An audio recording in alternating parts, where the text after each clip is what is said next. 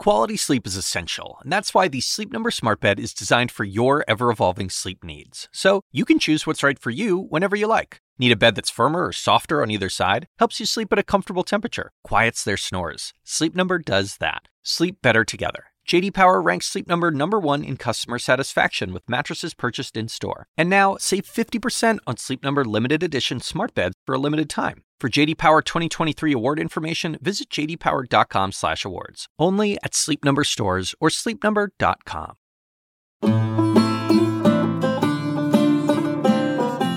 I grew up in the Middle East, so there are some cultural songs, local Persian songs that very immediately bring sense of like family and home and grandparents, just kind of that environment. That's Assal Habibi, a classically trained pianist. She still remembers taking her first music lesson back in Iran when she was just five years old.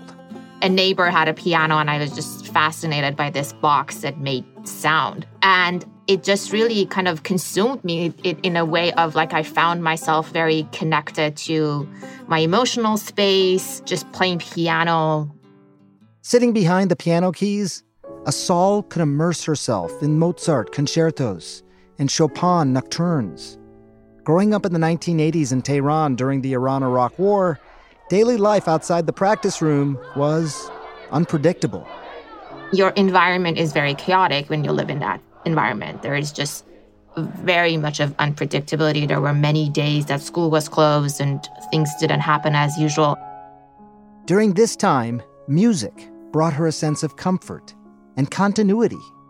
I think my piano provided that stability that every time I went there and practiced, like things were the same and it provided sort of a safe space in a way that helped me regulate my emotions and find ways to respond to the stressors of the environment. Here's the thing Assal Habibi isn't only a pianist, she's also a psychologist and a neuroscientist. She studies the impact of music on the brain part of the reason that music is so potent emotionally is that it engages these regions of the brain in a way that nothing else does. For many of us, music is a constant soundtrack to our lives. Personally, I listen to music when I go for my morning jog, in the car with my daughters, even when I'm in the operating room. And when I get home from a hard day at work, I like to pull out my guitar and play a little bit to just help unwind. Music can also trigger specific memories. Some songs remind us of sad breakups, others remind us of high school prom. But it makes me wonder why do we have such emotional relationships with music? How does it shape our brains? And how can we harness that power to live happier and healthier lives? I'm Dr. Sanjay Gupta, CNN's chief medical correspondent. Strike up the band. It's time to start chasing life. Music and the brain. I think maybe you and I are somewhat somewhat uniquely qualified to to talk about this. You far more than me, but a couple of brain nerds talking about music. I love both. I love the brain and I love music. I love instruments. I was fortunate enough when I was growing up to have almost 10 years of accordion lessons. Oh, wow.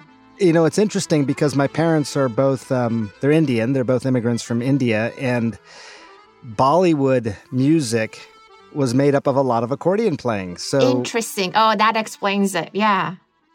Yeah. Somebody said, I think if you are, are looking at a scan of someone's brain when they're listening to music or even imagining performing music, all these different areas of the brain light up.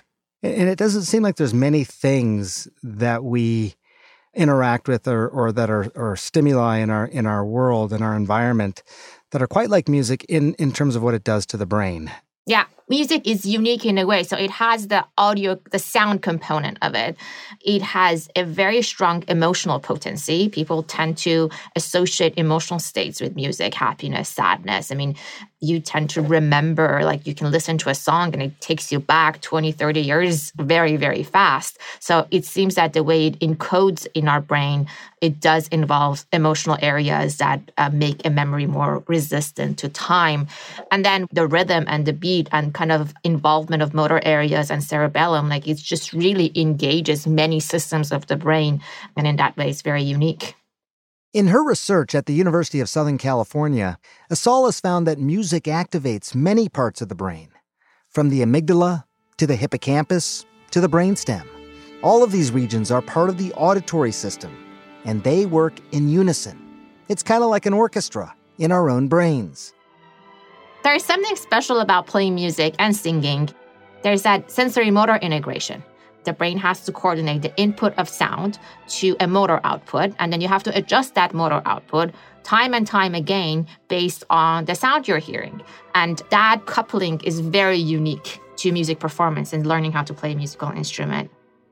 Even if we're not playing music, listening to music can also help regulate our feelings. You can listen to music to be happy or to exercise, to pump up energy, to to get more peaceful people go through breakups and music listening becomes like more and more stronger in their daily life for a few days because it just allows you to be in an emotional state and, and use that as a way of processing your emotion. I have my playlist for for exercise as well, which is a big deal, and it's a fungible, organic thing. I do change it up from time to time, but I have some go-to songs, and interestingly, again, some of them are older. Lose Yourself by Eminem, for example, is a real go to for me. Me too. That's oh, one, of my, my, first song for my run list. We're having this emotional musical connection here. We're brain nerds. We play instruments, and we both yeah. love Eminem. Who would have thought? But what, what is the science behind how music is going to be motivating and get us excited? I look at my own playlist and it just tend to go back to the music that I listened to during those forming teenage years. And then I think the energetic motivation is kind of like pumping up our nervous system to this beat. You listen to music and you immediately start tap your foot or you're kind of bobbing your head. Anybody does that. So that gives us the idea of how we can use music to motivate ourselves. You know, I want to um, play some clips for you and just get your your reaction to some of these clips. I'm I'm curious what emotions for you comes to mind when you hear these if there's particular features of the music that you listen for i'm wondering if you can just help educate us. So let's go ahead and play clip number one. This is beethoven's fifth symphony.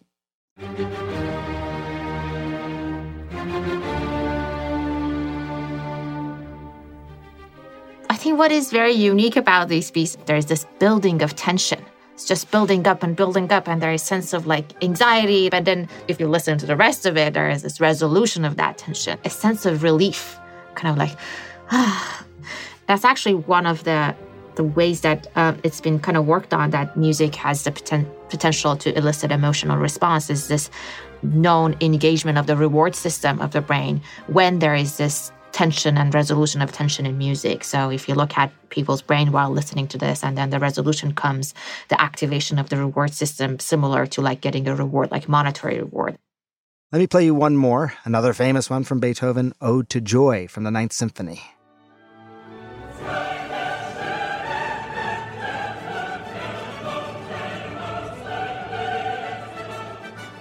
This is actually funny anecdotally because this is one of the first things I learned to kind of like sing along. And at the time, I had no idea. I mean, I was like five something. I didn't know who Beethoven was.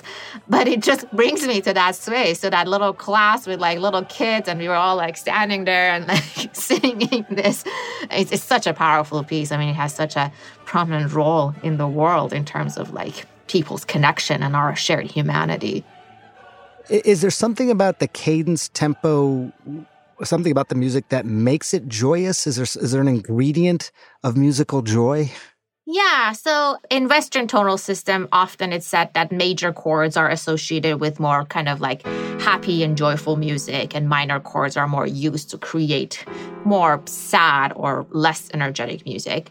We synchronize really well. Our kind of nervous system synchronizes with the beat. So that energetic, faster tempo is related to more joyful music and exciting music, and slower tempos tend to bring us kind of calmer and keep the nervous system calmer. So I think there's definitely composers that use these elements to create different types of music and and our nervous system respond to in that way. I've always wondered about the emotional time period in which you you were exposed to certain music and how much that sticks with you or does it stick with you more because somehow the memories uh, are, are stronger or they're so associated with something emotional that you're you're less likely to forget them. I have this kind of crazy story actually. I was covering the conflict in Israel and Lebanon, and this was back in 2006. And there were these missiles, these rockets that were being launched. And we found ourselves one day, a couple of people that I was working with and myself, in this bomb shelter. You can actually see that this is a shelter down here. This is to try and protect people. The most remarkable thing is that it was really early morning, so it was still dark outside, and it was just the three of us. And we were very nervous and we didn't have anything to really say. It was just quiet. And then off in the distance, I heard somebody with what sounded like a loud, loud boombox playing She Drives Me Crazy by the Fine Young Cannibals. and for whatever reason, still to this day, if I hear the Fine Young Cannibals, if I hear that song in particular, I get this pit in my stomach it was just so wild that 16 years ago, that memory still really sticks with me. Yeah, I think the emotional encoding of music in these circumstances are just so strong. And I mean, if you look at brain scans while people are listening to music and it's emotionally meaningful to them, all the limbic structures of the brain, amygdala, they're all involved in encoding music that is emotional. And I think that's one of the reasons that therapeutic aspects of music, especially when looking at diseases of aging like dementia and alzheimer's is a way of like bringing memories back that are associated with songs a lot more easier than memories that are associated just with like language and communication. I, I, I got to tell you, my parents, both Indian immigrants to this country, they um, engineers their whole life, so that you get an idea of their sensibility. You know, very serious-minded, scientific people, they retired. Um, and when they retired, they started a karaoke group. Oh, that's very and sweet. it's it's amazing, Professor. And I think you know there's so many uh, so many of the themes that you've talked about today really converge here because they're in their late 70s now. My mom's going to be 80 soon. Uh, this is like one of the things they can do. They memorize the entire songs. Many of them That's are songs great. from their own childhood. Yeah. Um, they can sing. It brings them together with other people in a cultural shared identity, which is really powerful and frankly very sweet to to witness when you when you when we're lucky enough to see them do this. That's great. And it probably provides a lot of protection in terms of diseases of aging, whether it's neurological diseases, but also mental health diseases. I mean, older adults tend to get problems with depression and anxiety. And I think music really does provide that access and, and platform to protect against these things. Yeah, and besides all the amazing things that are happening in their brain, they they really prepare for this. It's usually associated with a potluck dinner, so everyone's cooking a dish and bringing it to the you know oh, whoever's oh, I want to be hosting. invited to this. This I know, sounds so know, much fun. So good, Maybe we right? should do a research study. oh, you should. You should. I mean, I, I think it's probably it's frankly one of the most joyous things in their life. You know, so this has been it's been a real sort of savings grace, I think, in terms of their lives right now. I always kind of come back to this that it's very possible to learn an instrument or learn how to sing as an adult. We have been creating these choirs for older adults. It's funny because a lot of times they come to the choir and they're like, Well, I didn't know I have to sing in front of people. I'm never going to do this. It's impossible. Are you crazy? And, and then as they get into 16 weeks of choir training, and as the anxiety goes away, as they get in touch, I mean, everybody can sing and what we see is quality of life scores and, and satisfaction with life and resilience. All of those things increase from before to after. And it's beautiful. And often they continue singing, like they go and participate in a church choir or any other community choir. I gotta be honest, I was pretty worried when my parents retired. You know, they weren't super social people, and I didn't know how they would actually stay connected and engaged without the daily job. Singing really changed their lives, and for the better. And it's great to hear that it's also bringing all those cognitive and mental health benefits as well that Assal mentioned. Coming up after the break, we're going to visit a school music program that is now at the forefront of research into music in the brain. Yeah, I really like playing the violin, and the classes are like really fun, and my teachers just make it better. They're really encouraging. Plus, we're going to learn some tricks to bring more music into our everyday lives.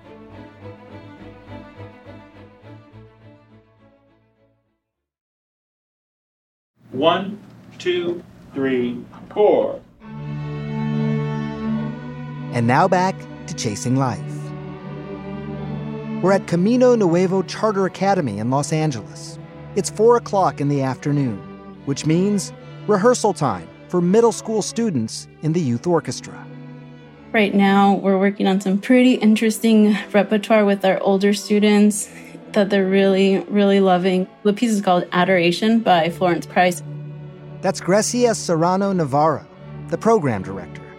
So they're working on playing long and beautiful and with dynamics, and they're learning how to play with each other and, you know, layer on top of each other so that they can create an effect. So I think now that they're able to play at that level, they're really making some beautiful music. The music class is part of a program called Youth Orchestra Los Angeles, or YOLA for short. This program was created in 2007 and now provides free music education for over 1,500 kids in underserved communities around Los Angeles. That's something that Grecia is really passionate about, especially as a classically trained musician herself. I'm really invested in it because my family had to struggle to pay for the lessons and to pay for the ensembles, and they really had to budget and apply for scholarships and financial aid. So YOLA doesn't ask students to do that. They provide everything. They provide the instruments, the repairs, the camps. They provide for everything. But YOLA isn't just a music program. There is science going on here as well.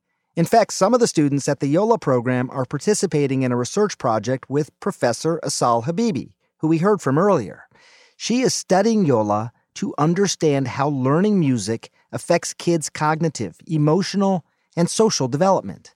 I knew what music did for me as a child, and I wanted to know if you provide music, high quality music education to every child, what does it do for them? We don't expect all of these children to become stars or classical performers, but does it give them a toolbox to use to respond to the stressors, to have more cognitive development in the areas that are needed? Assal has been tracking the students for a long time now. So we about eight years ago started a partnership and recruited a group of students in their program to follow them systematically over the years, looking at how systematically learning music changes their behavior, changes their brain, changes their relationship with their family members and community. Assal's research has shown that children's brains do change when they learn music, including increased development in the auditory regions of the brain. And these auditory areas of the brain, temporal region, superior temporal gyrus specifically, not only is involved in music processing, but kind of language development and speech perception. So they tend to do better in tasks of language. Music can also help different parts of the brain communicate with each other better by strengthening the neural pathways that connect the two sides of our brain, something called the corpus callosum. Interestingly, the corpus callosum has more robust connectivity after two years of music training, specifically in both sensory and motor regions, but also in the frontal part of the brain. And increased connections are then linked to better creativity, imagination, and integration of information. Now, surprisingly, Assal study found something else that musical training improved a child's ability to delay gratification children who have had music training are better at controlling their impulses after three years of music training, like being able to wait for a better reward in the future as opposed to wanting immediate reward right away. Cool. Ready?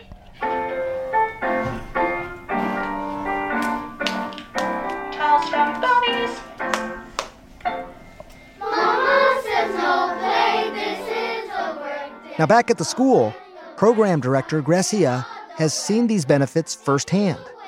I think that's really evident in how they have to practice. Like, nothing is immediate when you're working on music. You don't get to sound beautiful right off the bat. And that's probably the biggest frustration for most students.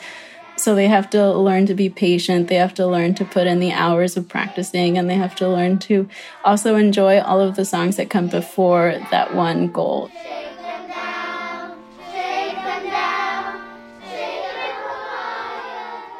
Even if they're not conscious of the cognitive benefits, many kids in the program just enjoy a safe space for them to learn and to have some fun with their peers. Hi.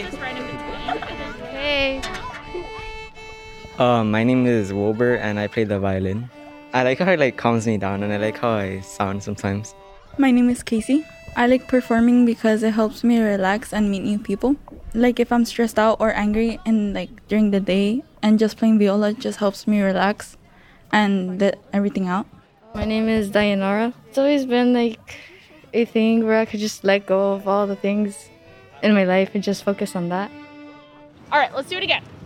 You guys ready? Ready and play and.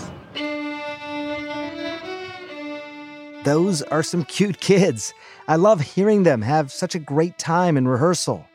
But the truth is, we can all enjoy the benefits of music at any age. So, how can we use music to live healthier and happier lives? First of all, Grecia says it's never too late to start. I hear so many people say, like, oh, I started the violin. I wish I'd stuck to it. And I'm always like, well, you can start it up again. Like, it's not really that hard to just like be a musician later in life, especially with YouTube.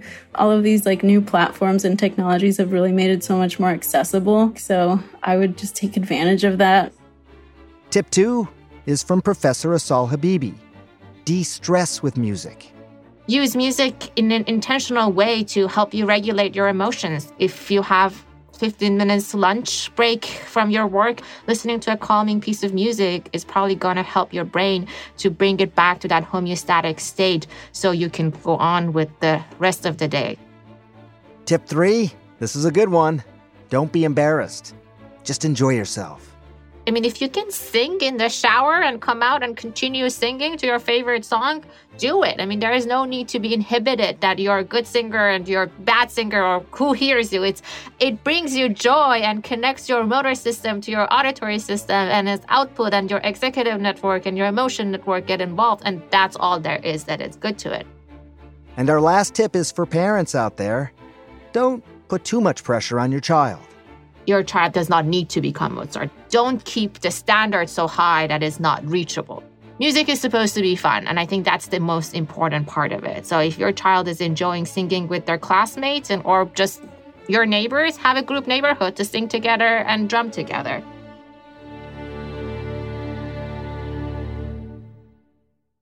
I gotta say, I really did learn a lot from today's episode.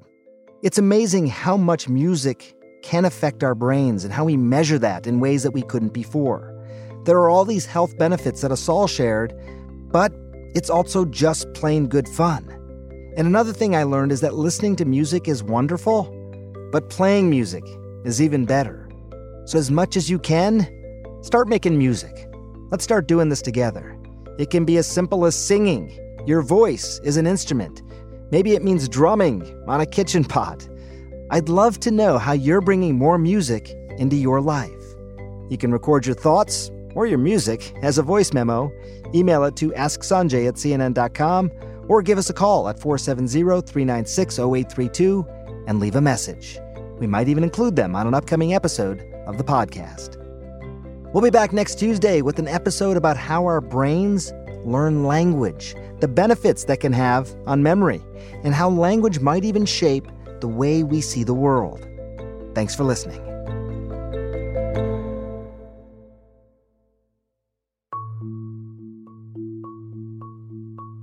Chasing Life is a production of CNN Audio. Megan Marcus is executive producer. Zoe Saunders is the senior producer. Our podcast is produced by Jordan Gaspore, Emily Liu, Xavier Lopez, Isoke Samuel, and Grace Walker. Our production assistant is Allison Park. Our intern is Eduardo Ocampo. Our medical writer, Andrea Kane. Tommy Bazarian is our engineer. And a special thanks to Ben Tinker and Amanda Sealy of CNN Health, as well as Ashley Lusk, Rafina Ahmad, and Courtney Coupe from CNN Audio.